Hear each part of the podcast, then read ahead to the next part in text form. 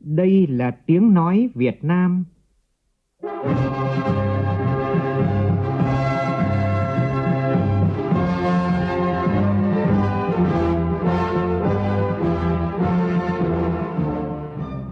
là tiếng nói Việt Nam,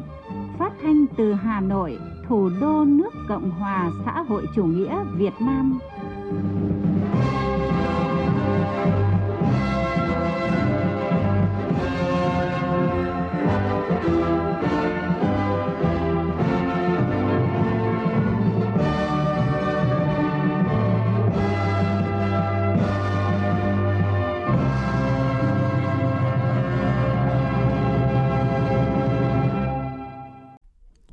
Biên tập viên Hoàng Ân kính chào quý vị và các bạn.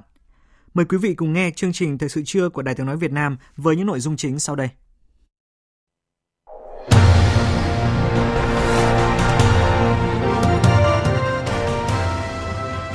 Sáng nay, Tổng Bí thư Nguyễn Phú Trọng chủ trì hội nghị quán triệt triển khai nghị quyết 12 của Bộ Chính trị về đẩy mạnh xây dựng lực lượng công an nhân dân thực sự trong sạch, vững mạnh, chính quy, tinh nhuệ, hiện đại, đáp ứng yêu cầu nhiệm vụ trong tình hình mới. Sách giáo khoa chính thức được đưa vào danh mục hàng hóa do nhà nước định giá. Hoạt động thương mại ghi nhận nhiều tín hiệu tích cực khi tháng 5 vừa qua. Xin lỗi quý vị, khi 5 tháng qua, Việt Nam có 27 mặt hàng xuất khẩu đạt kim ngạch hơn 1 tỷ đô la Mỹ. 115 tác phẩm xuất sắc sẽ được vinh danh tại lễ trao giải báo chí quốc gia lần thứ 16 năm 2021 được tổ chức vào tối ngày 21 tháng 6 tới đây tại Cung văn hóa lao động hữu nghị Việt Xô. Trong phần tin thế giới, tại hội nghị UNCLOS lần thứ 32, Việt Nam khẳng định tự do hàng hải, hàng không ở Biển Đông vì hòa bình, phát triển quốc tế. Đức, Pháp, Italia ủng hộ việc trao ngay lập tức cho Ukraine tư cách ứng cử viên gia nhập Liên minh châu Âu, trong khi Ủy ban châu Âu hôm nay chính thức công bố ý kiến về việc gia nhập Liên minh châu Âu của Ukraine.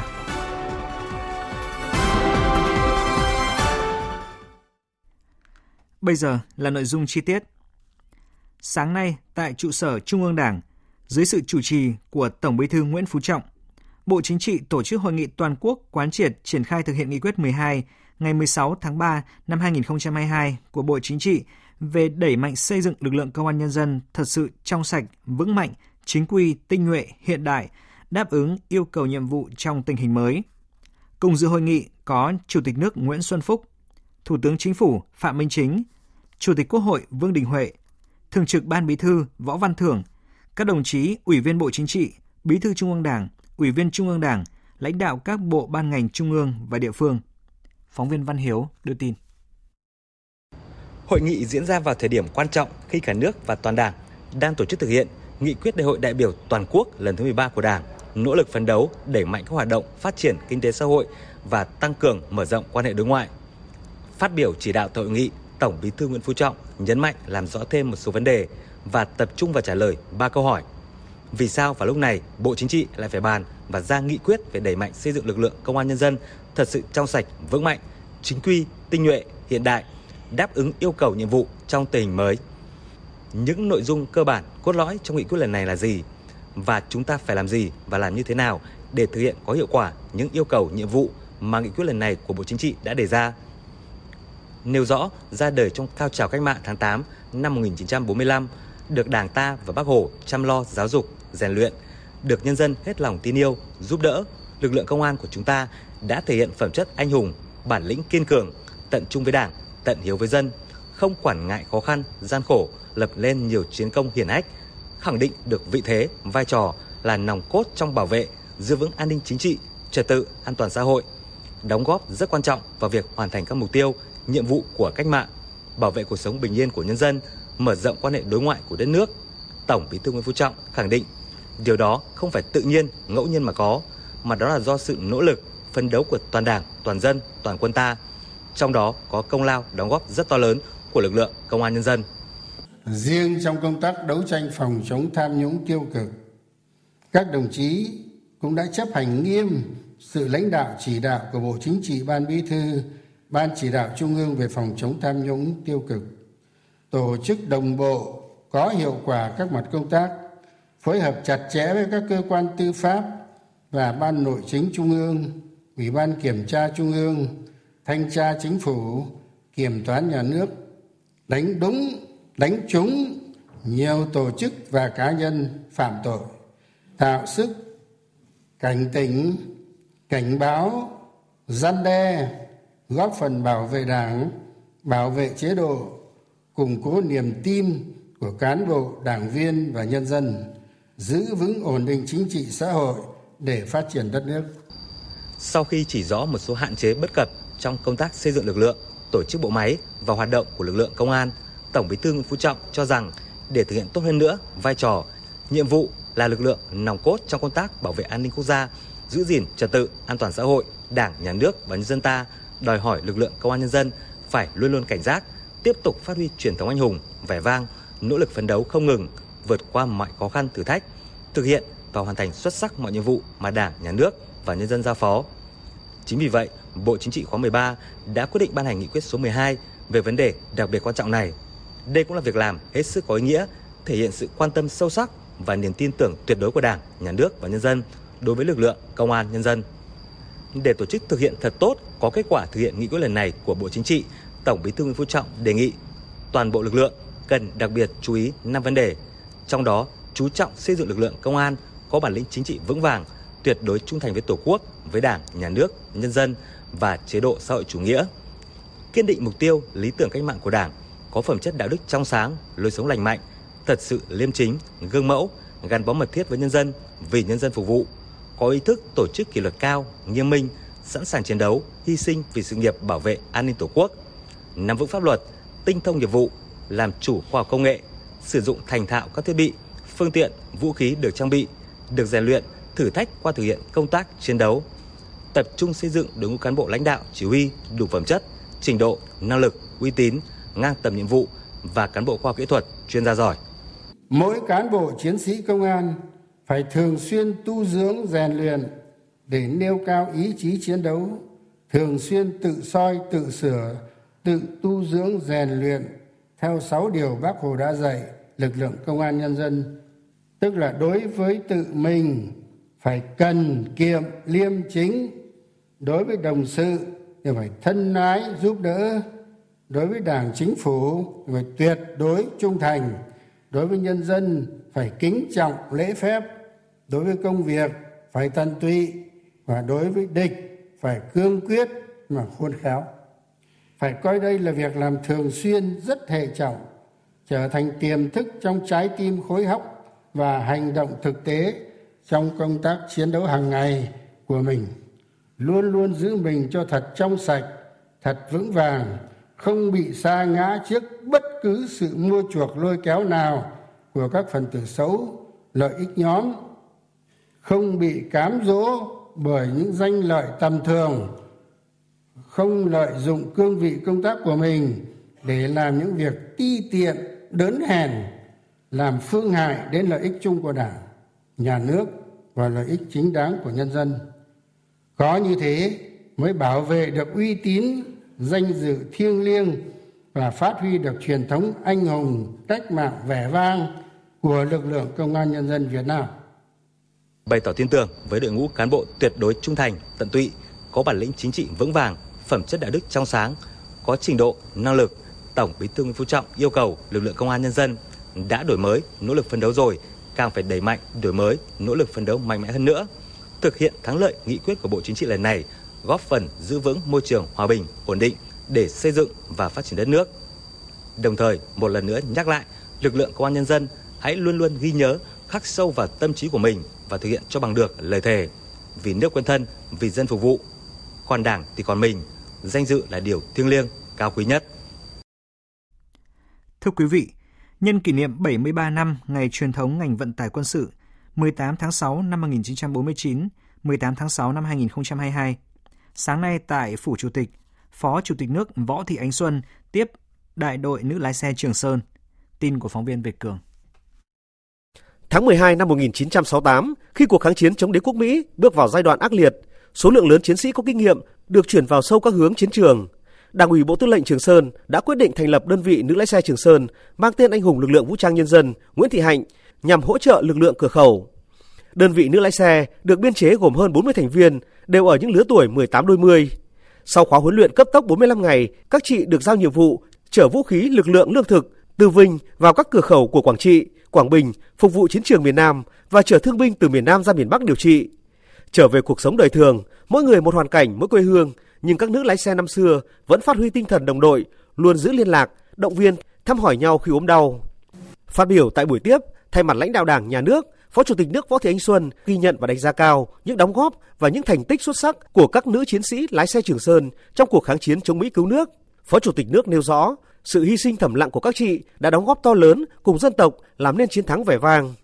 Hình ảnh của các chị là tấm gương sáng cho thế hệ trẻ hôm nay học tập noi theo. Chia sẻ với những khó khăn trong cuộc sống của các nữ lái xe Trường Sơn, như một nửa số chị em không có lương, có người là thương binh, có người không có gia đình, thiếu nhà ở. Phó Chủ tịch nước mong muốn Bộ Quốc phòng, Tổng cục Hậu cần, Cục Vận tải tiếp tục có sự quan tâm chăm lo nhiều hơn nữa đối với các nữ lái xe Trường Sơn. Từ nguồn lực của quân đội và vận động xã hội hóa để lo nhà ở cho những gia đình còn khó khăn về nhà ở, đồng thời chăm sóc sức khỏe đời sống tinh thần cho các nữ lái xe, sắp xếp cho các nữ lái xe thăm lại chiến trường xưa, giúp các nữ lái xe vui sống, trở thành tấm gương sáng cho thế hệ trẻ hôm nay. Và cũng mong rằng là các đồng chí tiếp tục là tuyên truyền, giáo dục đối với thế hệ ờ, cán bộ chiến sĩ trẻ, trong đó là có cán bộ chiến sĩ nữ. Ờ, mời các cô đến kể lại những cái câu chuyện trước đây trong cái thời chiến tranh rồi bằng những tấm gương sống như thế để chúng ta giáo dục truyền thống cho thế hệ cán bộ chiến sĩ trẻ hôm nay sống trong hòa bình trong độc lập. Biết yêu quý đối với hòa bình này đã công sức của bao nhiêu người đã đổ xuống. Nên mong rằng là các đồng chí bộ quốc phòng ừ, các cô tiếp tục là những người truyền lửa là những người giáo dục ý thức cho thế hệ trẻ hôm nay để bảo vệ tổ quốc. Phó Chủ tịch nước Võ Thị anh Xuân mong muốn các nữ lái xe Trường Sơn thấm nhuần và phát huy truyền thống vẻ vang của phụ nữ Việt Nam anh hùng bất khuất, trung hậu đảm đang, tham gia thực hiện tốt chủ trương, đường lối của Đảng, chính sách pháp luật của nhà nước, nêu gương sáng trong gia đình và xã hội. Thưa quý vị, lễ trao giải báo chí quốc gia lần thứ 16 năm 2021 sẽ được tổ chức trọng thể vào tối ngày 21 tháng 6 tới đây tại Cung Văn hóa Lao động hữu nghị Việt Xô. Đây là thông tin được Hội Nhà báo Việt Nam cho biết tại buổi họp báo sáng nay tại Hà Nội. Phóng viên Kim Thanh và Lại Hoa đưa tin. Giải báo chí quốc gia năm 2021 có gần 2.000 tác phẩm tham dự, trong đó có 152 tác phẩm vào vòng trung khảo. Hội đồng trung khảo đã bỏ phiếu lựa chọn được 10 giải A, 22 giải B, 48 giải C, 36 giải khuyến khích để trao giải. Các tác phẩm tham dự Giải báo chí quốc gia năm 2021 phản ánh kịp thời, đậm nét các sự kiện chính trị lớn của đất nước trong năm qua như Đại hội đại biểu toàn quốc lần thứ 13 của Đảng và cuộc bầu cử đại biểu Quốc hội khóa 15, đại biểu Hội đồng Nhân dân các cấp nhiệm kỳ 2021-2026, những nỗ lực của Đảng, Nhà nước, người dân và doanh nghiệp nhằm tháo gỡ khó khăn, đẩy mạnh sản xuất kinh doanh, khơi thông mọi nguồn lực đầu tư, hướng tới mục tiêu duy trì tăng trưởng và phục hồi kinh tế, công cuộc chống tiêu cực, công tác xây dựng, chỉnh đốn Đảng, đấu tranh phòng chống tham nhũng, bảo vệ nền tảng tư tưởng của Đảng, đấu tranh phản bác các quan điểm sai trái, thù địch, học tập và làm theo tư tưởng đạo đức, phong cách của Chủ tịch Hồ Chí Minh, đặc biệt mảng đề tài liên quan đến đại dịch COVID-19 chiếm tỷ lệ cao ở tất cả các loại hình báo chí. Phó Chủ tịch Hội Nhà báo Việt Nam Nguyễn Đức Lợi cho biết. Cuộc đấu tranh phòng chống Covid-19 thì cái này rõ ràng là cái nội dung một cái chủ đề rất nóng hổi và được cả xã hội quan tâm và có thể nói là trong rất nhiều tác phẩm dự thi năm nay thì đề cập đến đề tài này và cũng rất nhiều tác phẩm đoạt giải cũng có về đề tài về Covid và trong tất cả các thể loại từ báo in, truyền hình, phát thanh đến báo điện tử, ảnh đều có đề tài về phòng chống Covid-19. Ngoài ra thì chúng ta cũng có một chủ đề rất là quan trọng là cái những nỗ lực khôi phục phát triển kinh tế xã hội sau đại dịch, nhất là trong những tháng cuối năm của 2021. Ban tổ chức đánh giá chất lượng tác phẩm tham dự giải báo chí quốc gia lần này khá đồng đều, khoảng cách giữa báo chí trung ương và báo chí địa phương được thu hẹp ở nhiều nhóm thể loại. Phó Chủ tịch Hội Nhà báo Việt Nam Nguyễn Đức Lợi cho biết, việc chấm giải lần này có nhiều đổi mới. Chúng ta đang chấm giải báo chí, chứ không phải chúng ta chấm người làm báo và cơ quan báo chí. Chúng ta không xếp hạng đấy mà chúng ta chỉ chấm các giải báo chí cụ thể thôi. Năm nay chúng tôi quán triệt một cách triệt để là chúng ta chỉ chú ý tập trung vào tác phẩm báo chí và đặc biệt là trong hội đồng trung khảo thì chúng tôi cũng nhấn mạnh đến cái tính dân chủ, tính công khai minh bạch, dành rất nhiều thời lượng cho việc bàn bạc thảo luận trong hội đồng trung khảo. Nhân dịp kỷ niệm 97 năm Ngày Báo chí Cách mạng Việt Nam 21 tháng 6 năm 1925, 21 tháng 6 năm 2022, sáng nay, nhiều đoàn đại biểu, đại diện các bộ ban ngành đoàn thể đã tới thăm và chúc mừng Đài Tiếng Nói Việt Nam. Tin của phóng viên Nguyễn Hằng. Đến thăm và chúc mừng Đài Tiếng Nói Việt Nam, chuẩn đô đốc Phạm Văn Luyện, Phó chủ nhiệm chính trị Hải quân đánh giá cao những đóng góp của Đài Tiếng Nói Việt Nam trong thời gian qua. Đài Tiếng Nói Việt Nam đã rất quan tâm đến công tác tuyên truyền của quân chủng Hải quân. Qua làn sóng của Đài Tiếng Nói Việt Nam, nhân dân cả nước biết và hiểu hơn về những nhiệm vụ vất vả khó khăn của lực lượng Hải quân. Chuẩn đô đốc Phạm Văn Luyện cho rằng Đài Tiếng nói Việt Nam đã phát huy được thế mạnh về công nghệ, kịp thời đưa tin bài chính xác, nhanh nhạy và hiệu quả đến mọi tầng lớp nhân dân, nhất là ở vùng sâu, vùng xa. Đặc biệt trên làn sóng của Đài Tiếng nói Việt Nam có chương trình Biển đảo Việt Nam rất thiết thực và đem lại nhiều hiệu quả tích cực đối với lực lượng hải quân. À, chúng tôi cũng rất là phấn khởi sự quan tâm, sự giúp đỡ của Đài Tiếng nói Việt Nam. Nên mong rằng là trong thời gian tới thì với cái vị trí vai trò và chức năng của mình đài tiếp tục quan tâm theo dõi tuyên truyền ờ, cái nhiệm vụ của hải quân sâu rộng hơn và cũng mong muốn là các đơn vị của quân chủng cũng thường xuyên là được các đồng chí phóng viên đến tác nghiệp đưa tin ờ, về cái nhiệm vụ của các đơn vị trong quân chủng cũng trong sáng nay, các đoàn của Ủy ban Trung Mặt trận Tổ quốc Việt Nam, Bộ Công an, Bộ Ngoại giao, Tổng cục Thuế, Tỉnh ủy, Hội đồng nhân dân, Ủy ban nhân dân tỉnh Vĩnh Phúc cùng nhiều cơ quan khác cũng đã đến tặng hoa chúc mừng Đài Tiếng nói Việt Nam nhân kỷ niệm 97 năm Ngày báo chí cách mạng Việt Nam. Thời sự VOV, nhanh, tin cậy, hấp dẫn. Mời quý vị và các bạn nghe tiếp chương trình Thời sự trưa của Đài Tiếng nói Việt Nam. Thưa quý vị, vấn đề sách giáo khoa đang tiếp tục nóng không chỉ ở mỗi gia đình, ngôi nhà mà trên cả nghị trường Quốc hội. Giá sách giáo khoa đang tăng nhiều lần và sách giáo khoa thì đã tăng gấp 3 lần. Với nhiều loại sách tham khảo, đó là những gì mà cử tri nhân dân kiến nghị uh, nhiều trong thời gian qua, đặc biệt là các hộ nghèo, hộ đông con và chịu ảnh hưởng nặng nề bởi dịch bệnh. Hôm qua, với 95,58% đại biểu Quốc hội có mặt tán thành, Quốc hội đã thông qua nghị quyết kỳ họp thứ 3, Quốc hội khóa 15 Đáng chú ý, Quốc hội đã bổ sung sách giáo khoa vào danh mục hàng hóa dịch vụ do nhà nước định giá khi sửa đổi luật giá. Nghị quyết của Quốc hội yêu cầu trước mắt, chính phủ chỉ đạo các bộ liên quan có biện pháp hạ giá thành sách giáo khoa phù hợp với điều kiện kinh tế xã hội, tiếp tục thực hiện chính sách hỗ trợ hoặc là trợ giá sách giáo khoa đối với học sinh có hoàn cảnh khó khăn, miền núi, vùng cao, vùng đồng bào dân tộc thiểu số, nghiêm túc thực hiện đúng các quy định về tài liệu tham khảo, tránh lãng phí. Sáng nay, khoảng 107.000 thí sinh lớp 9 của thành phố Hà Nội đã có mặt ở hơn 200 điểm thi để làm thủ tục dự thi kỳ thi tuyển sinh lớp 10 Trung học phổ thông công lập năm học 2022-2023. Các điểm thi đều có sơ đồ phòng thi rõ ràng, có tình nguyện viên hướng dẫn, giúp thí sinh thuận lợi di chuyển đến khu vực làm các thủ tục thi. Phóng viên Minh Hường thông tin. Từ 8 giờ 30 phút sáng nay, các thí sinh dự thi kỳ thi vào lớp 10 trung học phổ thông công lập đến 203 điểm thi trên toàn thành phố để làm thủ tục đăng ký dự thi, nghe giám thị phổ biến quy chế thi và chỉnh sửa sai sót nếu có. Kỳ thi tuyển sinh vào lớp 10 công lập năm nay được đánh giá là rất căng thẳng vì chỉ có 62% trong tổng số gần 107.000 thí sinh dự thi được tuyển vào các trường trung học phổ thông công lập nên nhiều học sinh khá lo lắng. Con học rồi thư giãn đầu óc để chuẩn bị đi thi Thấy hồi hộp lo lắng. Tại vì cũng là lần đầu thi vào cấp 3 là hơi lo. Con căng thẳng, con ôn tập cả năm học, con thấy lo.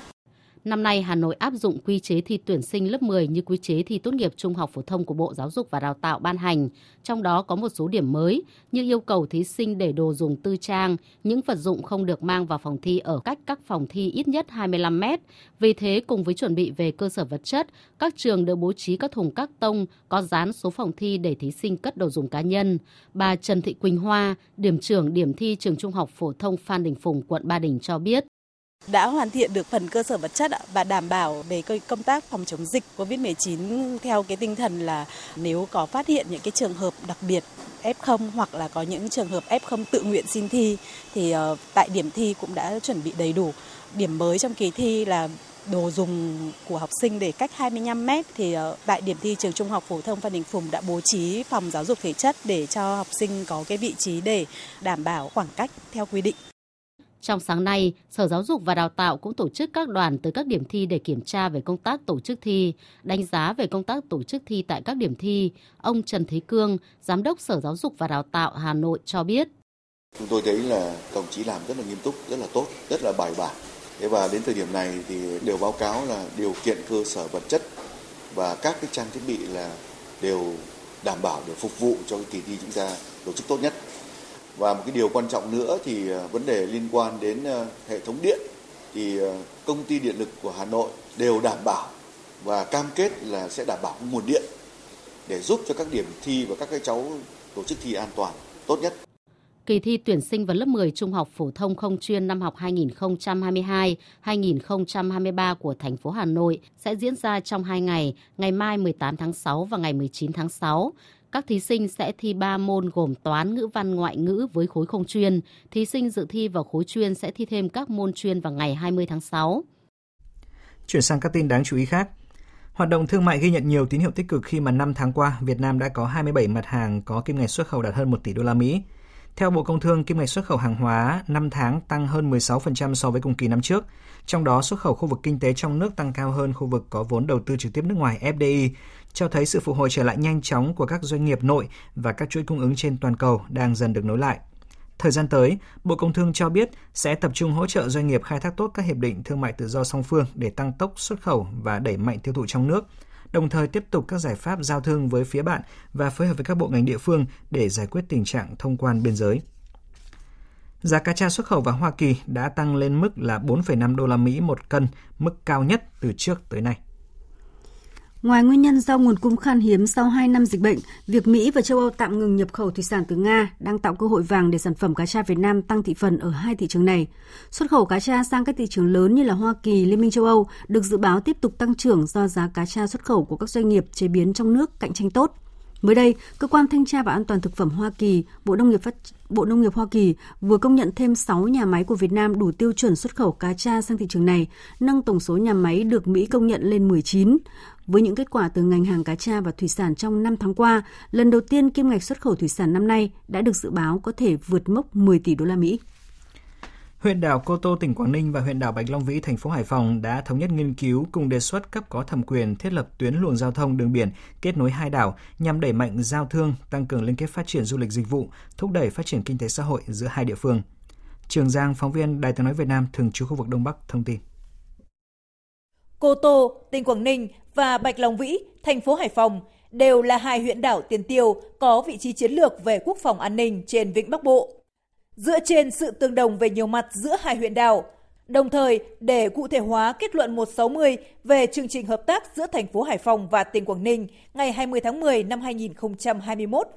huyện ủy Cô Tô và huyện ủy Bạch Long Vĩ thống nhất xây dựng chương trình phối hợp triển khai chặt chẽ trên nhiều lĩnh vực trọng tâm. Ông Nguyễn Việt Dũng, Bí thư huyện ủy, Chủ tịch Ủy ban nhân dân huyện Cô Tô nhấn mạnh Chúng tôi thực hiện cái chủ trương kết nối hai địa phương với nhau để bổ trợ cho nhau, cùng nhau để phát triển và đảm bảo cái mục tiêu chỉ đạo của Trung ương, của tỉnh Quảng Ninh và thành phố Hải Phòng. Đó là đảm bảo vững chắc quốc phòng an ninh của vùng biển đảo à, gắn với phát triển kinh tế xã hội bền vững.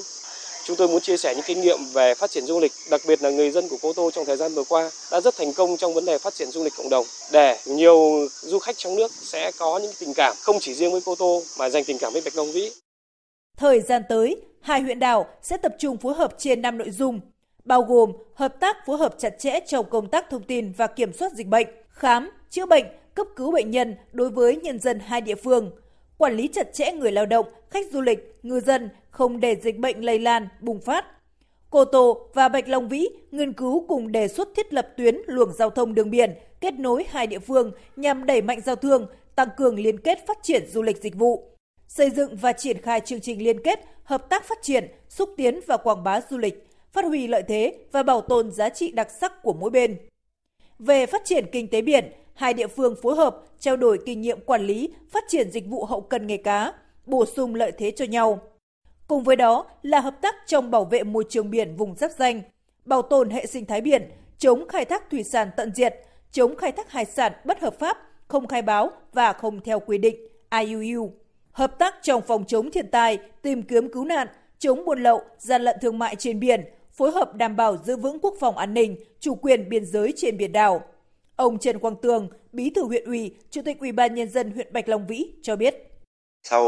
chương trình phối hợp ký ngày hôm nay, Ban Thường vụ huyện ủy hai huyện sẽ giao cho Ủy ban ờ, nhân dân chỉ đạo các phòng ban xây dựng các cái nội dung cụ thể để triển khai ngay mở ra được nhiều cái sự phối hợp để hỗ trợ cho hai huyện có cái sự phát triển theo tin của phóng viên Đài tiếng nói Việt Nam thường trú tại miền Trung, sáng nay, lực lượng cơ quan cảnh sát điều tra công an tỉnh Khánh Hòa đã có mặt tại Trung tâm Kiểm soát bệnh tật CDC Khánh Hòa tiến hành tống đạt các quyết định khởi tố bị can, khám xét nơi làm việc của một số cán bộ thuộc trung tâm này. Cuối tháng 2 vừa qua, Cơ quan Cảnh sát điều tra Công an tỉnh Khánh Hòa đã có công văn đề nghị Sở Tư pháp tỉnh thông báo trên hệ thống thông tin đến toàn bộ văn phòng công chứng, yêu cầu không thực hiện công chứng làm các thủ tục mua bán, chuyển nhượng, tặng cho thế chấp tài sản liên quan đến 10 cá nhân thuộc CDC Khánh Hòa, trong đó có ông Huỳnh Văn Dõng, giám đốc của CDC Khánh Hòa. Trong khi đó, thì thanh tra tỉnh Quảng Trị vừa có kết luận thanh tra chuyên đề việc mua sắm trang thiết bị y tế, vật tư y tế, sinh phẩm kit xét nghiệm, thuốc và vaccine phòng chống dịch COVID-19 trong 2 năm 2020-2021 của tỉnh này. Kết quả thanh tra phát hiện nhiều sai phạm của ngành y tế, có dấu hiệu bất thường đối với gói thầu mua sắm thiết bị kit xét nghiệm SARS-CoV-2 liên quan đến công ty Việt Á. Sáng nay, Cục Cảnh sát Giao thông C08 Bộ Công an cho biết, bắt đầu từ ngày 20 tháng 6 đến ngày 20 tháng 9, Cục Cảnh sát Giao thông thuộc C08 và Cảnh sát Giao thông các đơn vị địa phương trong cả nước bắt đầu triển khai đợt cao điểm xử lý vi phạm nồng độ cồn khi điều khiển phương tiện giao thông, vi phạm tốc độ, vi phạm về cơi nới thùng xe và chở hàng quá trọng tải, quá khổ trên đường bộ. Thông tin cụ thể như sau. Đợt cao điểm này là thực hiện công điện của Thủ tướng Chính phủ về việc chấp hành quy định phòng chống tác hại của rượu bia và căn cứ vào tình hình thực tiễn yêu cầu thiết lập lại trật tự an toàn giao thông trong tình hình mới và để kịp thời phòng ngừa phát hiện ngăn chặn và tập trung xử lý từ gốc các hành vi vi phạm là nguyên nhân trực tiếp dẫn đến các vụ tai nạn giao thông đặc biệt nghiêm trọng, gây mất an ninh trật tự. Theo kế hoạch của Bộ Công an, lực lượng cảnh sát giao thông thực hiện xử lý người điều khiển phương tiện giao thông cơ giới vi phạm về nồng độ cồn, tổ chức tuyên truyền vận động các chủ nhà hàng, quán bar, vũ trường, tuyên truyền nhắc nhở khách hàng đến ăn uống chấp hành nghiêm quy định của pháp luật về phòng chống tác hại của rượu bia, không điều khiển phương tiện giao thông sau khi đã uống rượu bia. Tập trung kiểm tra xử lý trên các tuyến cao tốc, quốc lộ, các tỉnh lộ xa khu vực đông dân cư, điểm đen thường xảy ra tai nạn giao thông, xác định thời gian thường xuyên xảy ra vi phạm để tập trung xử lý, tăng cường áp dụng biện pháp xử lý vi phạm qua hình ảnh, xử phạt nguội để nâng cao hơn nữa ý thức của người tham gia giao thông. Xử lý nghiêm tình trạng phương tiện vận tải hàng hóa vi phạm quy định về cơi nới thùng xe và chở hàng quá trọng tải, quá khổ, theo đó, tổ chức tuyên truyền vận động chấp hành nghiêm chỉnh việc bốc xếp chở hàng hóa đúng trọng tải thiết kế của xe, không cơi nới thùng xe đến từng doanh nghiệp, nhà máy, chủ bến bãi, xưởng cơ khí, sửa chữa ô tô và vận động các doanh nghiệp cá nhân có phương tiện vận tải vi phạm kích thước thùng xe, tự giác tháo cắt thùng để trở về đúng với thiết kế đã được phê duyệt. Thưa quý vị, theo kết quả được tạp chí HR Asia công bố thì FWD tiếp tục được vinh danh là một trong những công ty có môi trường làm việc tốt nhất châu Á năm 2021. Đây là năm thứ hai liên tiếp FWD được HR Asia vinh danh. Trước đó, doanh nghiệp này đã 4 lần liên tiếp nằm trong top 100 nơi làm việc tốt nhất Việt Nam do Alphabet công bố. Với hệ giá trị cốt lõi 5C gồm chủ động, cam kết, cải tiến, cởi mở chăm sóc, FWD luôn chú trọng xây dựng một môi trường không chỉ được xem là nơi làm việc mà còn là nhà, là người bạn đồng hành, nơi mọi người đều cảm thấy hạnh phúc khi làm việc. Bên cạnh đó, công ty bảo hiểm này còn được vinh danh là top 10 doanh nghiệp tiêu biểu có nguồn nhân lực hạnh phúc và top 50 nhà tuyển dụng tốt nhất cho do sinh viên bầu chọn. Và thưa quý vị, trước khi đến với phần tin quốc tế, bây giờ chúng tôi sẽ chuyển đến quý vị những thông tin thời tiết đáng chú ý. Thưa quý vị và các bạn, thời tiết nắng nóng đang bao trùm toàn bộ khu vực Bắc Bộ, Trung Bộ trong buổi trưa và chiều nay. Hầu hết các nơi thuộc Bắc Bộ trời đều có nắng với thời gian và cường độ nắng tăng thêm. Nắng kéo dài đến chiều muộn với tiết trời oi bức. Vùng đồng bằng và cả khu vực vùng núi đều có nắng nóng cục bộ. Nhiệt độ cao nhất trưa chiều nay 31 đến 35 độ, có nơi trên 36 độ và trạng thái nóng nực này sẽ còn kéo dài thêm 1 đến 2 ngày nữa, bởi vì từ ngày mai, nắng nóng có xu hướng mở rộng ra toàn khu vực Trung du Bắc Bộ và Sơn La. Cường độ nắng mạnh ở khu vực Trung Bộ tiếp tục gia tăng trong những ngày tới. Trưa nay nắng mạnh 36 37 độ, đặc biệt là từ Thanh Hóa vào đến Phú Yên, nắng nóng gay gắt 37 38 độ. Mức độ nắng gia tăng nhiều như thế, cho nên cơ quan khí tượng cảnh báo nguy cơ xảy ra cháy nổ và hỏa hoạn ở khu vực dân cư do nhu cầu sử dụng điện tăng cao và nguy cơ cao cháy rừng ở khu vực Trung Bộ. Riêng với hai khu vực Tây Nguyên và Nam Bộ, nắng nóng 34 độ ban ngày, còn chiều tối nay khả năng xảy ra mưa rông rải rác. Xin chuyển sang phần tin thế giới. Hôm nay tiếp tục diễn ra hội nghị lần thứ 32 các quốc gia thành viên Công ước Liên Hợp Quốc năm 1982 về luật biển UNCLOS tại trụ sở Liên Hợp Quốc ở New York, Hoa Kỳ. Tại phiên thảo luận, Đại sứ Đặng Hoàng Giang, trưởng phái đoàn Việt Nam tại Liên Hợp Quốc tái khẳng định UNCLOS với vai trò hiến pháp của đại dương là khuôn khổ pháp lý điều chỉnh mọi hoạt động trên biển và cơ sở pháp lý duy nhất để xác định một cách toàn diện đầy đủ phạm vi quyền được hưởng vùng biển của các quốc gia. Liên quan đến tình hình Biển Đông, Đại sứ Đặng Hoàng Giang cho rằng hòa bình, phát triển của khu vực và cộng đồng quốc tế gắn liền với việc duy trì hòa bình, an ninh, tự do hàng hải và hàng không ở Biển Đông do vị trí chiến lược của vùng biển này. Từ đó, đại sứ khẳng định tầm quan trọng của việc thực thi đầy đủ và toàn diện tuyên bố ASEAN Trung Quốc về ứng xử của các bên ở Biển Đông năm 2022, DOC. Đại sứ Đặng Hoàng Giang kêu gọi mọi tranh chấp phải được giải quyết thông qua các biện pháp hòa bình trên cơ sở tôn trọng luật pháp quốc tế, trong đó có Hiến trương Liên Hợp Quốc và UNCLOS, tôn trọng các tiến trình ngoại giao và pháp lý, không sử dụng vũ lực hoặc đe dọa sử dụng vũ lực, đồng thời thông tin về bước tiến đạt được trong đàm phán Bộ Quy tắc ứng xử ở Biển Đông COC.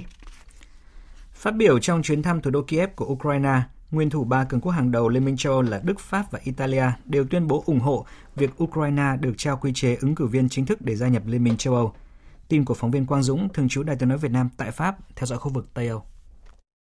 Sau cuộc gặp và làm việc cùng Tổng thống Ukraine, ông Volodymyr Zelensky, cả ba nguyên thủ châu là Thủ tướng Đức Olaf Scholz, Tổng thống Pháp Emmanuel Macron và Thủ tướng Italia ông Mario Draghi đều tuyên bố ủng hộ việc trao ngay lập tức cho Ukraine tư cách ứng cử viên chính thức gia nhập Liên minh châu Âu. Theo Thủ tướng Đức Olaf Scholz, nước Đức sẽ lập tức vận động để Ukraine nhận được sự ủng hộ của các thành viên còn lại trong Liên minh châu Âu.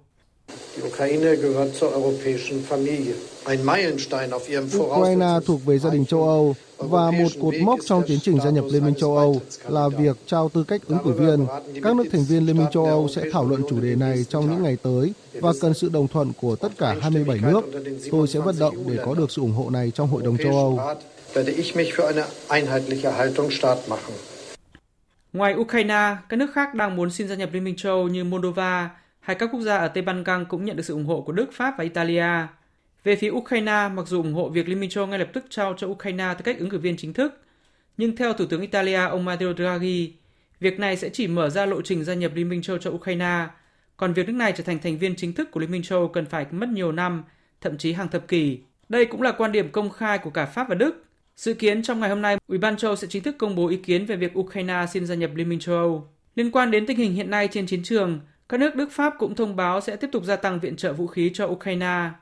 Tổng thống Pháp ông Emmanuel Macron cho biết Pháp sẽ cung cấp thêm cho quân đội Ukraine 6 hệ thống pháo tự hành Caesar. Thủ tướng Đức Olaf Scholz cũng cho biết Đức sẽ viện trợ cho Ukraine một số hệ thống pháo phóng loạt.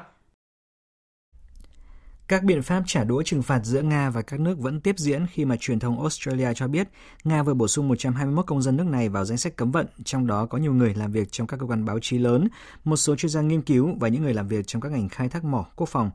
Việt Nga, phóng viên Đài tiếng nói Việt Nam thường trú tại Australia thông tin.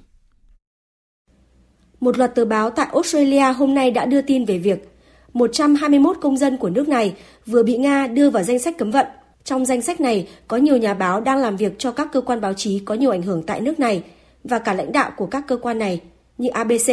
báo Người Australia, báo The Sydney Morning Herald và The Age, kênh truyền hình Nine News và tổ hợp truyền thông Seven Group. Nhiều người trong số này đã đến Ukraine hoặc các nước láng giềng để đưa tin về cuộc chiến tại Ukraine.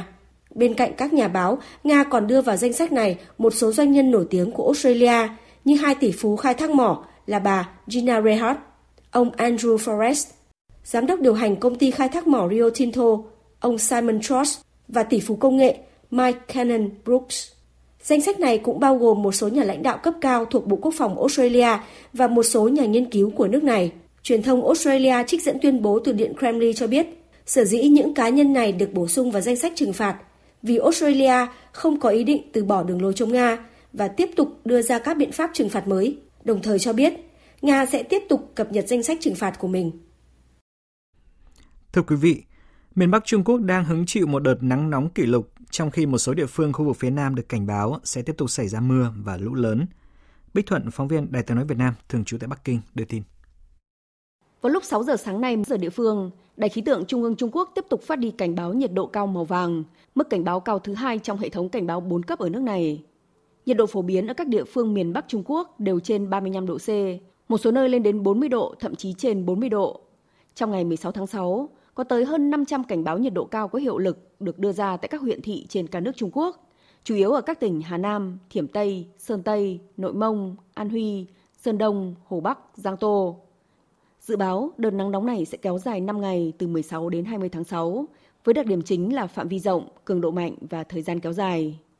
Trong khi đó, Bộ Thủy lợi Trung Quốc nhận định tình hình lũ ở nước này vẫn rất nghiêm trọng, và tiếp tục cảnh báo sẽ có một đợt mưa lớn trên diện rộng xảy ra ở khu vực miền Nam trong những ngày tới, khiến hàng loạt con sông xảy ra lũ. Trong đó lưu vực sông Châu Giang có thể xảy ra đại hồng thủy cục bộ. Lũ ở một số con sông thuộc lưu vực sông Dương Tử có thể vượt mức báo động. Hiện Bộ Thủy lợi Trung Quốc vẫn đang duy trì phương án ứng phó khẩn cấp cấp độ 3 về phòng chống lũ lụt và hạn hán, đồng thời cử 5 tổ công tác đến tuyến đầu phòng chống lũ ở các tỉnh Giang Tây, Quảng Đông và Quảng Tây để hỗ trợ chỉ đạo công tác phòng chống lũ lụt và mưa lớn. Thưa quý vị, món bún chả với công thức của bếp trưởng Đỗ Thị Hải Lý ở Đại sứ quán Anh tại Việt Nam vừa vinh dự là một trong những món ăn đặc sắc nhất được đưa vào cuốn sách nấu ăn kỷ niệm Đại lễ Bạch Kim của nữ hoàng Anh Elizabeth đệ nhị. Tổng hợp của biên tập viên Đài tiếng nói Việt Nam.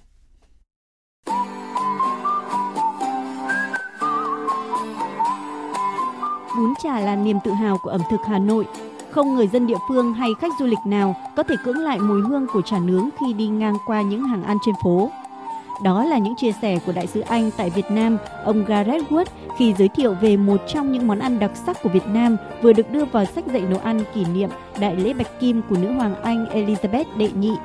Theo đại sứ Gareth Wood, món bún chả sẽ ngon nhất khi được thưởng thức tại vỉa hè. Song có lẽ vì quá thích hương vị của món ăn này, vị đại sứ Anh cũng đã mời đầu bếp đến làm món bún chả tại Hà Nội mỗi khi có sự kiện. Ông chia sẻ, việc phục vụ món bún chả trong các dịp trên là nhằm đem lại bầu không khí thoải mái cũng như hương vị ẩm thực đặc trưng của Hà Nội.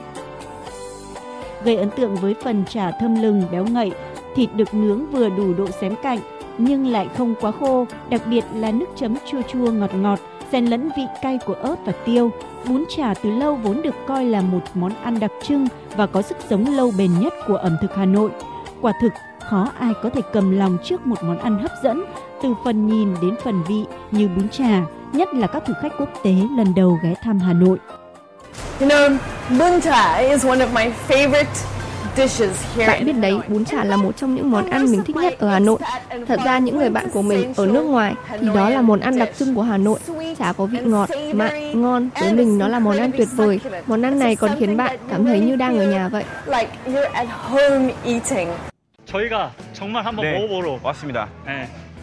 Đây là một quán ăn ngon của Hà Nội. Chúng mình đến đây để ăn thử. Quán này chỉ bán duy nhất món bún chả hãy cho chút ớt tỏi vào nước chấm xem. Thực sự vị rất ngon, thịt nướng bằng than hồng nên có hương thơm rất đặc trưng, rất lạ. Nếm thử một miếng đã thấy ngon rồi. Nổi tiếng với du khách nước ngoài chỉ sau món phở, bún chả cũng từng có mặt trong danh sách các món ăn ngon nhất mùa hè do tạp chí CNN bình chọn năm 2012 và 10 món ăn đường phố tuyệt nhất thế giới trên National Geographic năm 2014. Theo Đại sứ quán Anh, sách dạy nấu ăn kỷ niệm Đại lễ Bạch Kim của nữ hoàng Elizabeth đệ nhị sẽ được mở bán với tất cả những ai quan tâm. Giá chiều khuyến mãi trên nền tảng Amazon là 30 bảng Anh. Toàn bộ lợi nhuận từ việc bán sách sẽ được sử dụng để ủng hộ cho hai tổ chức từ thiện là Ủy thác khối thịnh vượng chung của nữ hoàng Elizabeth đệ nhị và quỹ từ thiện của thân vương xứ Wales, tức Thái tử Charles.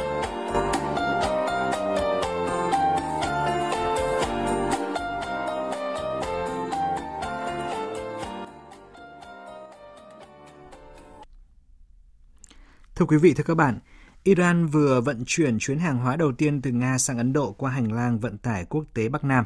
Đây là tuyến đường dài 7.200 cây số, gồm mạng lưới vận tải đa phương thức từ đường sắt, đường bộ, đường biển kết nối từ Moscow, Nga cho tới Mumbai của Ấn Độ qua biển Caspi. Trong đó, cảng Chabaha của Iran trở thành điểm kết nối có vai trò trọng yếu. Cả Iran, Nga, hai quốc gia đầu tư chính đang kỳ vọng rất lớn vào tuyến vận tải mới này, thậm chí còn gọi đây là tuyến đường có thể thay thế kênh đào Suez trong vận tải hàng hóa quốc tế. Bây giờ, mời quý vị cùng tìm hiểu về ý nghĩa của tuyến vận tải mới này với Nga, Iran cũng như là các hoạt động giao thương toàn cầu. Kể từ khi dự án được khởi động, nhiều quốc gia khác là Azerbaijan, Armenia, Belarus, Kazakhstan, Tajikistan, Kyrgyzstan, Ukraine, Oman và Syria đã tham gia dự án với các tuyến đường mới kết nối Azerbaijan và các nước Trung Á. Hành lang vận tải mới đầy tham vọng hứa hẹn sẽ cắt giảm chi phí vận tải từ 30 đến 60% và giảm thời gian di chuyển từ miền Tây Ấn Độ đến miền Tây nước Nga từ 40 xuống còn 20 ngày. Hành lang vận tải quốc tế Bắc Nam hiện đang được đẩy nhanh để mở rộng năng lực vận tải của tuyến đường với việc Nga có kế hoạch đầu tư hàng chục tỷ rúp trong thập kỷ tới, trong khi Ấn Độ đã cam kết đầu tư hơn 2 tỷ đô la Mỹ.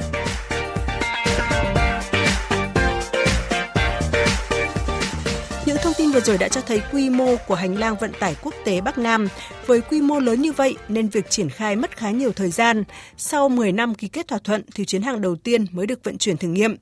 Iran là quốc gia khởi xướng ý tưởng hình thành tuyến vận tải này và sau sự cố kênh đảo Suez bị tê liệt do tàu chở hàng Ever Given bị mắc kẹt hồi năm ngoái, Iran đã cùng với các quốc gia khác đẩy nhanh tiến độ đưa hành lang vận tải quốc tế Bắc Nam vào vận hành, qua đó chứng minh rằng Iran hoàn toàn có thể đóng vai trò thay thế trong kết nối giao thương giữa châu Á và châu Âu. Chúng tôi kết nối với anh Ngọc Thạch, phóng viên thường trú Đài tiếng nói Việt Nam tại Ai Cập, theo dõi khu vực Trung Đông để tìm hiểu rõ hơn tầm quan trọng của kênh vận tải mới này đối với Iran. Thưa anh, Iran là nước đề xuất ý tưởng xây dựng tuyến đường dài 7.200 km kết nối Nga, Ấn Độ và có thể mở rộng qua nhiều quốc gia Trung Á khác với kỳ vọng là có thể thay thế kênh đà Suez. Vậy thì anh đánh giá như thế nào về khả năng thay thế này ạ? À, theo nhiều chuyên gia, nếu nói tuyến đường Bắc Nam qua Iran có thể thay thế kênh đào Suez là một sự phóng đại. Dự án sẽ là một giải pháp thay thế một phần nếu nó được hoàn thành. Nhiều chuyên gia cho rằng hai cái tuyến đường này nói chung không có sự cạnh tranh. Bản thân tuyến đường qua kênh đào Suez là quan trọng và nó là một con đường quốc tế có khối lượng vận tải lớn, trong khi cảng Chabaha trên thực tế là hành lang phía đông và nó không có gì liên quan đến cái con đường đó. Nếu so sánh, kênh đào Suez có nhiều lợi thế so với cảng Chabaha. Trong đó quan trọng nhất là không có các cái công đoạn bốc dỡ hàng trên lãnh thổ Iran. Điều này làm giảm rủi ro cho hàng hóa được vận chuyển và cũng tiết kiệm thời gian. Chi phí của hành lang Iran trong việc vận chuyển container đã tăng lên gần 450% chi phí so với qua kênh đảo Suez bởi vị trí vận tải hàng hải thông qua một cái làn đường duy nhất rẻ hơn là vận chuyển qua một cái tuyến đường mà có nhiều giai đoạn vận chuyển và bốc rỡ hàng hóa. Xin cảm ơn anh Ngọc Thạch. Thưa quý vị và các bạn, cùng với quốc gia khởi xướng Iran thì Nga cũng rất tích cực trong đầu tư xây dựng hành lang vận tải quốc tế Bắc Nam nhằm đưa Nga trở thành một đầu mối quan trọng hơn trong nền kinh tế toàn cầu. Trong bối cảnh Nga đang hứng chịu các lệnh trừng phạt của phương Tây, hành lang vận tải này càng quan trọng khi quốc gia này tìm cách chuyển hướng xuất khẩu sang châu Á và thiết lập lại chuỗi cung ứng cho thị trường nội địa. Chị Anh Tú, phóng viên Đài tiếng nói Việt Nam thường trú tại Nga sẽ giúp chúng ta có góc nhìn rõ nét hơn về vấn đề này. Thưa chị, Nga và Iran là hai quốc gia đầu tư nhiều nhất vào xây dựng hành lang vận tải quốc tế Bắc Nam. Vậy thì cái bài toán lợi ích của Nga ở đây là gì ạ? Theo chuyên gia, thì hành lang này sẽ không chỉ giảm thời gian mà còn giảm chi phí vận chuyển hàng hóa. So với lối qua kênh đào Suez thì sẽ rẻ hơn khoảng 15 đến 20% à, và nhanh hơn 15 đến 20 ngày. Ngoài ra thì Bắc Nam là tuyến đường đi qua các cảng phía Nam của Nga tới châu Phi. Trong thập kỷ tới thì sẽ bắt đầu đóng một vai trò quan trọng hơn trong nền kinh tế toàn cầu à, với tư cách là một thị trường tiêu dùng trong bối cảnh dân số châu lục ngày càng tăng và một nguồn cơ sở hàng hóa khi khối lượng sản xuất ngày càng tăng. Ngay từ năm ngoái, trước sự cố ở kênh đào Suez gây tắc nghẽn tàu thuyền, thì Ngoại trưởng Nga Sergei Lavrov đã kỳ vọng rằng à, trong tương lai thì hành lang vận tải quốc tế Bắc Nam sẽ trở thành cơ sở à, để tạo ra một không gian vận tải hậu cần và kinh tế liền mạch duy nhất từ bờ biển phía nam Iran đến các thành phố phía bắc của Nga. Theo ông thì Nga và Iran có vai trò đặc biệt quan trọng trong việc tạo ra hành lang vận tải này à, vì phần lớn tuyến đường bộ đều đi qua lãnh thổ của họ và các kế hoạch liên quan thì đã được phê duyệt và đang được triển khai. Trong bối cảnh chịu các lệnh trừng phạt của phương Tây, à, Nga đang chuyển hướng xuất khẩu năng lượng sang châu Á, đồng thời thiết lập lại chuỗi cung ứng hàng hóa cho thị trường nội địa, thì hành lang Bắc Nam càng trở nên vô cùng quan trọng. Cảm ơn chị Anh Tú đã chia sẻ với chúng tôi những thông tin vừa rồi. Thưa quý vị và các bạn, các chuyên gia đánh giá hành lang vận tải quốc tế Bắc Nam là một dự án có tính khả thi cao cho các quốc gia chính tham gia dự án là Iran, Nga, Ấn Độ đều có năng lực vận tải lớn. Tuy nhiên, để có thể khai thác hết tiềm năng, tuyến đường vẫn phải hoàn thiện thêm về cơ sở hạ tầng, hoàn thiện các quy trình về quản lý và vận hành, từ đó mới có thể trở thành một Suez trên cạn có khả năng kết nối Á-Âu. Thưa quý vị, phần cuối của chương trình Thời sự trưa nay, mời quý vị cùng đến với trang tin đầu tư tài chính và những thông tin thể thao. Trang tin đầu tư tài chính Thưa quý vị và các bạn, tại thị trường thành phố Hồ Chí Minh lúc hơn 11 giờ trưa nay, vàng miếng SJC được công ty vàng bạc đá quý Sài Gòn niêm yết ở mức mua vào 67 triệu 950 000 đồng và bán ra ở mức 68 triệu 750 000 đồng một lượng. tăng 200.000 đồng một lượng so với đầu giờ sáng qua. Tại thị trường Hà Nội, vàng rồng thăng long được Bảo Tín Minh Châu niêm yết ở trạng thái tăng, mua vào 54 triệu 130 000 đồng một lượng và bán ra 54 triệu 830 000 đồng một lượng. Trên thị trường tiền tệ, tỷ giá trung tâm được Ngân hàng Nhà nước công bố áp dụng cho hôm nay là 23.089 đồng đổi 1 đô la Mỹ, giảm 4 đồng so với hôm qua. Trong khi đó, giá đô la Mỹ tại các ngân hàng thương mại sáng nay được điều chỉnh tăng giảm trái chiều nhau. Lúc 11 giờ trưa, Vietcombank niêm yết giá mua vào là 23.100 đồng và bán ra là 23.380 đồng 1 đô la Mỹ, tăng 10 đồng so với sáng qua. Xin lưu ý các nhà đầu tư, thứ ba tuần sau, ngày 21 tháng 6, Sở Giao dịch Chứng khoán Hà Nội sẽ tổ chức phiên đấu giá bán cổ phần Tổng công ty Thăng Long, mã chứng khoán TTL, do Tổng công ty Đầu tư và Kinh doanh vốn nhà nước SCIC sở hữu. Hình thức đấu giá là chọn lô với khối lượng cổ phần 10 triệu 500 nghìn đơn vị, tương đương 100% phần vốn góp của SCIC tại TTL, chiếm tỷ lệ 25% vốn điều lệ của tổng công ty này. Giá khởi điểm của lô cổ phần TTL đấu giá là hơn 194 tỷ đồng. Về diễn biến giao dịch trên thị trường chứng khoán không nằm ngoài xu hướng chung trên thế giới, thị trường Việt Nam cũng chìm trong sắc đỏ giảm điểm sau phiên hồi phục mạnh hôm qua. Tuy nhiên, nhóm cổ phiếu ngành điện vẫn ngược dòng thành công với nhiều mã tốt như là GEG, VSH và POW. Trong đó, POW có thanh khoản tốt so với toàn thị trường. Điểm đáng chú ý nữa là sáng nay, nhóm cổ phiếu chứng khoán đã không còn mã nào nằm trong danh sách vốn hóa tỷ đô. Kết thúc phiên giao dịch sáng, VN Index còn 1.204,05 điểm, giảm 32 điểm so với chốt phiên hôm qua, tổng giá trị giao dịch chỉ hơn 9.000 tỷ đồng. HN Index còn 280,9 điểm, giảm gần 7 điểm, còn Upcom Index là 86,47 điểm. Đầu tư tài chính biến cơ hội thành hiện thực. Đầu tư tài chính biến cơ hội thành hiện thực.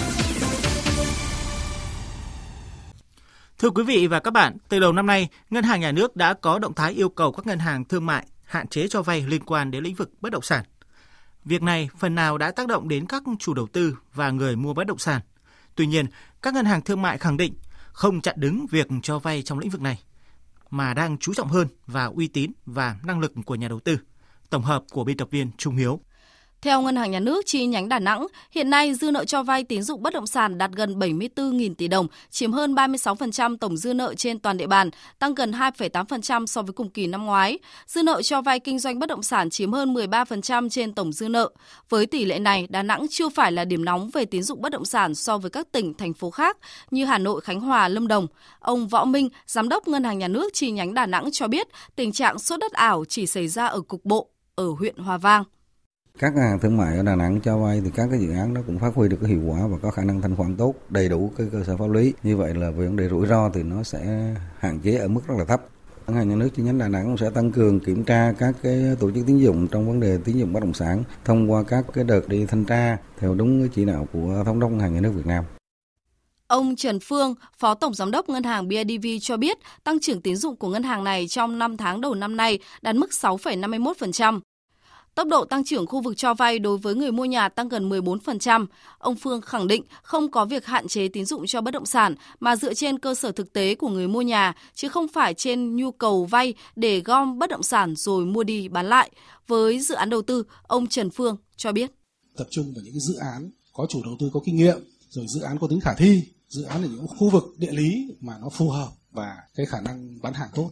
quan trọng là chủ đầu tư cũng phải xác định và phân kỳ đầu tư một cách phù hợp. Cũng liệu cơm gắp mắm. Tránh việc là chúng ta đầu tư giàn trải chúng ta đầu tư quá lớn thì nó không có hiệu quả. Thậm chí nó gây rủi ro cho chính kinh doanh của doanh nghiệp.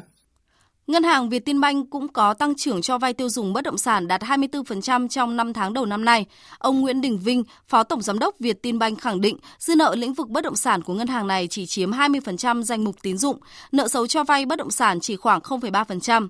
Đây là những con số tích cực so với các ngành nghề khác. Các ngân hàng có cơ sở để yên tâm khi cho vay.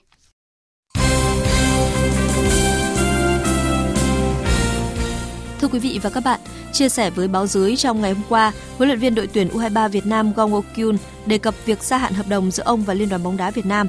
Vấn đề được rất nhiều người quan tâm trong thời gian vừa qua. Vị chiến lược gia sinh năm 1974 nêu rõ hợp đồng một năm với VFF không phải là vấn đề quan trọng lắm. Nếu VFF muốn gia hạn,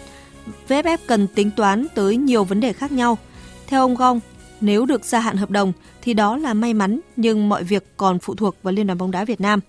Khi được hỏi về triết lý xây dựng đội bóng, ông Gong Okyun khẳng định theo tôi thì chắc chắn là bóng đá đẹp quan trọng hơn là chiến thắng bởi vì nếu mà chỉ quan tâm đến chiến thắng thì sẽ ảnh hưởng rất là nhiều đến thái độ sống cũng là nhân cách của các cầu thủ và tôi nghĩ là một khi mà chúng ta đã chơi đẹp thì kiểu gì cũng sẽ chiến thắng. Đánh giá về màn trình diễn của U23 Việt Nam tại giải U23 châu Á 2022, người kế nhiệm thầy Park cho rằng các học trò đã làm tốt, thu lượm được nhiều bài học quý và thực sự trưởng thành.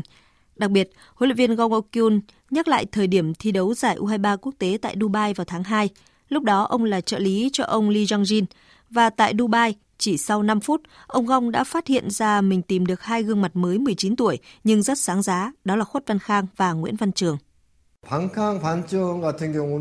Với trường hợp của Khang và Trường thì thực ra là khi mà tuyển chọn hai bạn này vào đội bóng U23 thì tôi chỉ xem các bạn ấy uh, trong một cái video 5 phút thôi và tôi nhận thấy được cái tố chất nên là tôi đã gọi các bạn ấy đến. Cái việc mà tôi xem video 5 phút đấy là do lúc đó là tôi cũng đang không có thời gian mà tôi đang làm việc ở Dubai nên tôi chỉ có thể xem trong vòng 5 phút nhưng mà tôi thấy được yếu tố về mặt kỹ thuật của hai bạn ấy là có thể phát triển nhiều trong tương lai.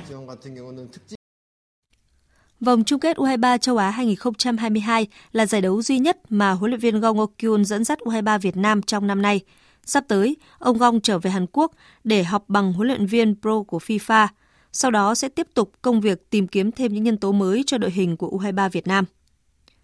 Chiều qua, lượt trận thứ hai vòng chung kết giải Futsal HD Bank vô địch quốc gia 2022 đã khép lại với hai cặp đấu.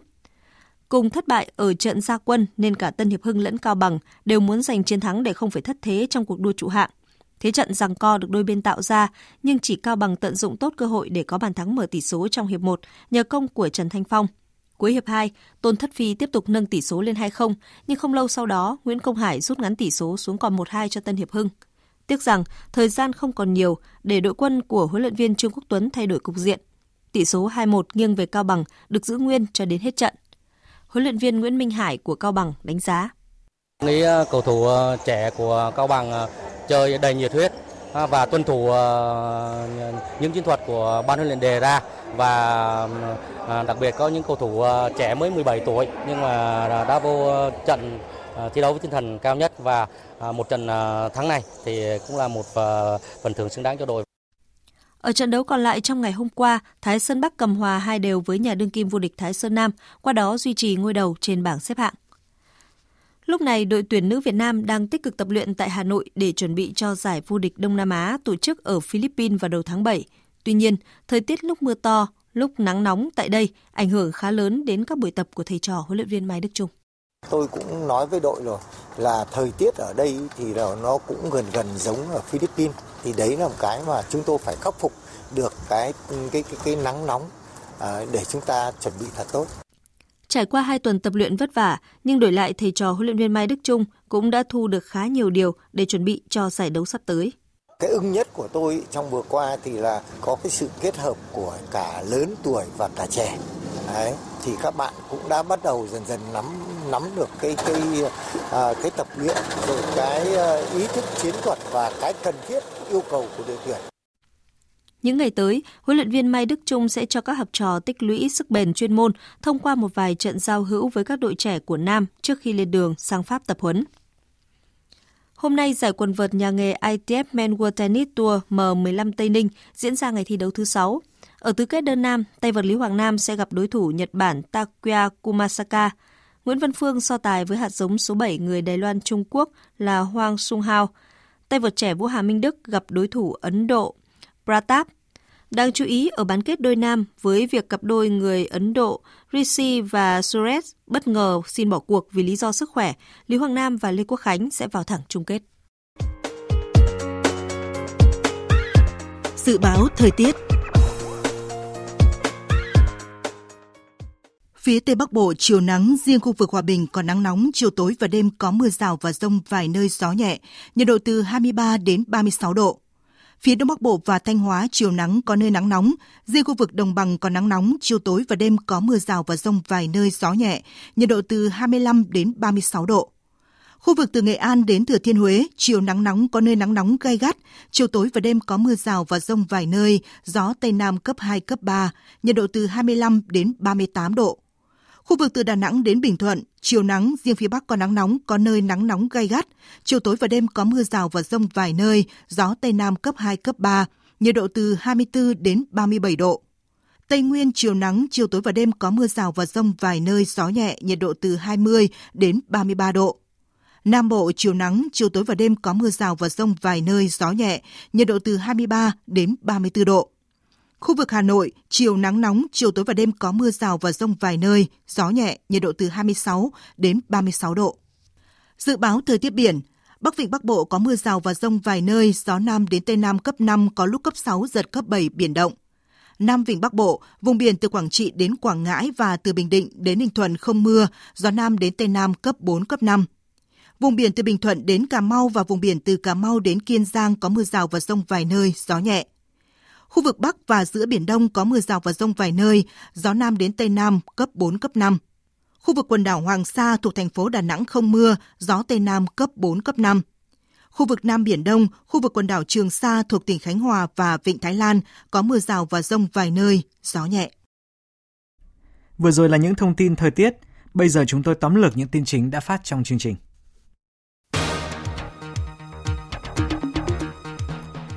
Tại hội nghị toàn quốc quán triệt triển khai thực hiện nghị quyết 12 của Bộ Chính trị về đẩy mạnh xây dựng lực lượng công an nhân dân thật sự trong sạch, vững mạnh, chính quy, tinh nhuệ, hiện đại, đáp ứng yêu cầu nhiệm vụ trong tình hình mới diễn ra hôm nay, Tổng Bí thư Nguyễn Phú Trọng yêu cầu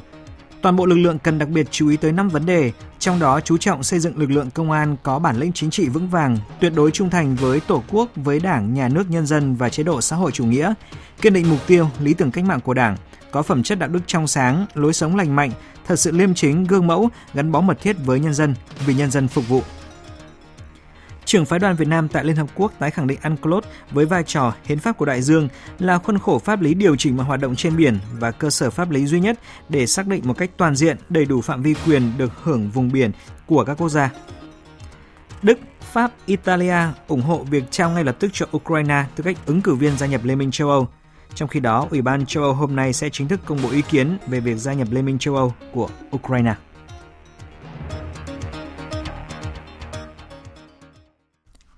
Thời lượng dành cho chương trình Thời sự trưa nay đến đây đã hết. Chương trình do các biên tập viên Hoàng Ân, Thu Hằng, Nguyễn Hằng biên soạn và thực hiện với sự tham gia của kỹ thuật viên Trần Tâm, chịu trách nhiệm nội dung Lê Hằng. Xin kính chào tạm biệt và hẹn gặp lại quý vị trong những chương trình sau.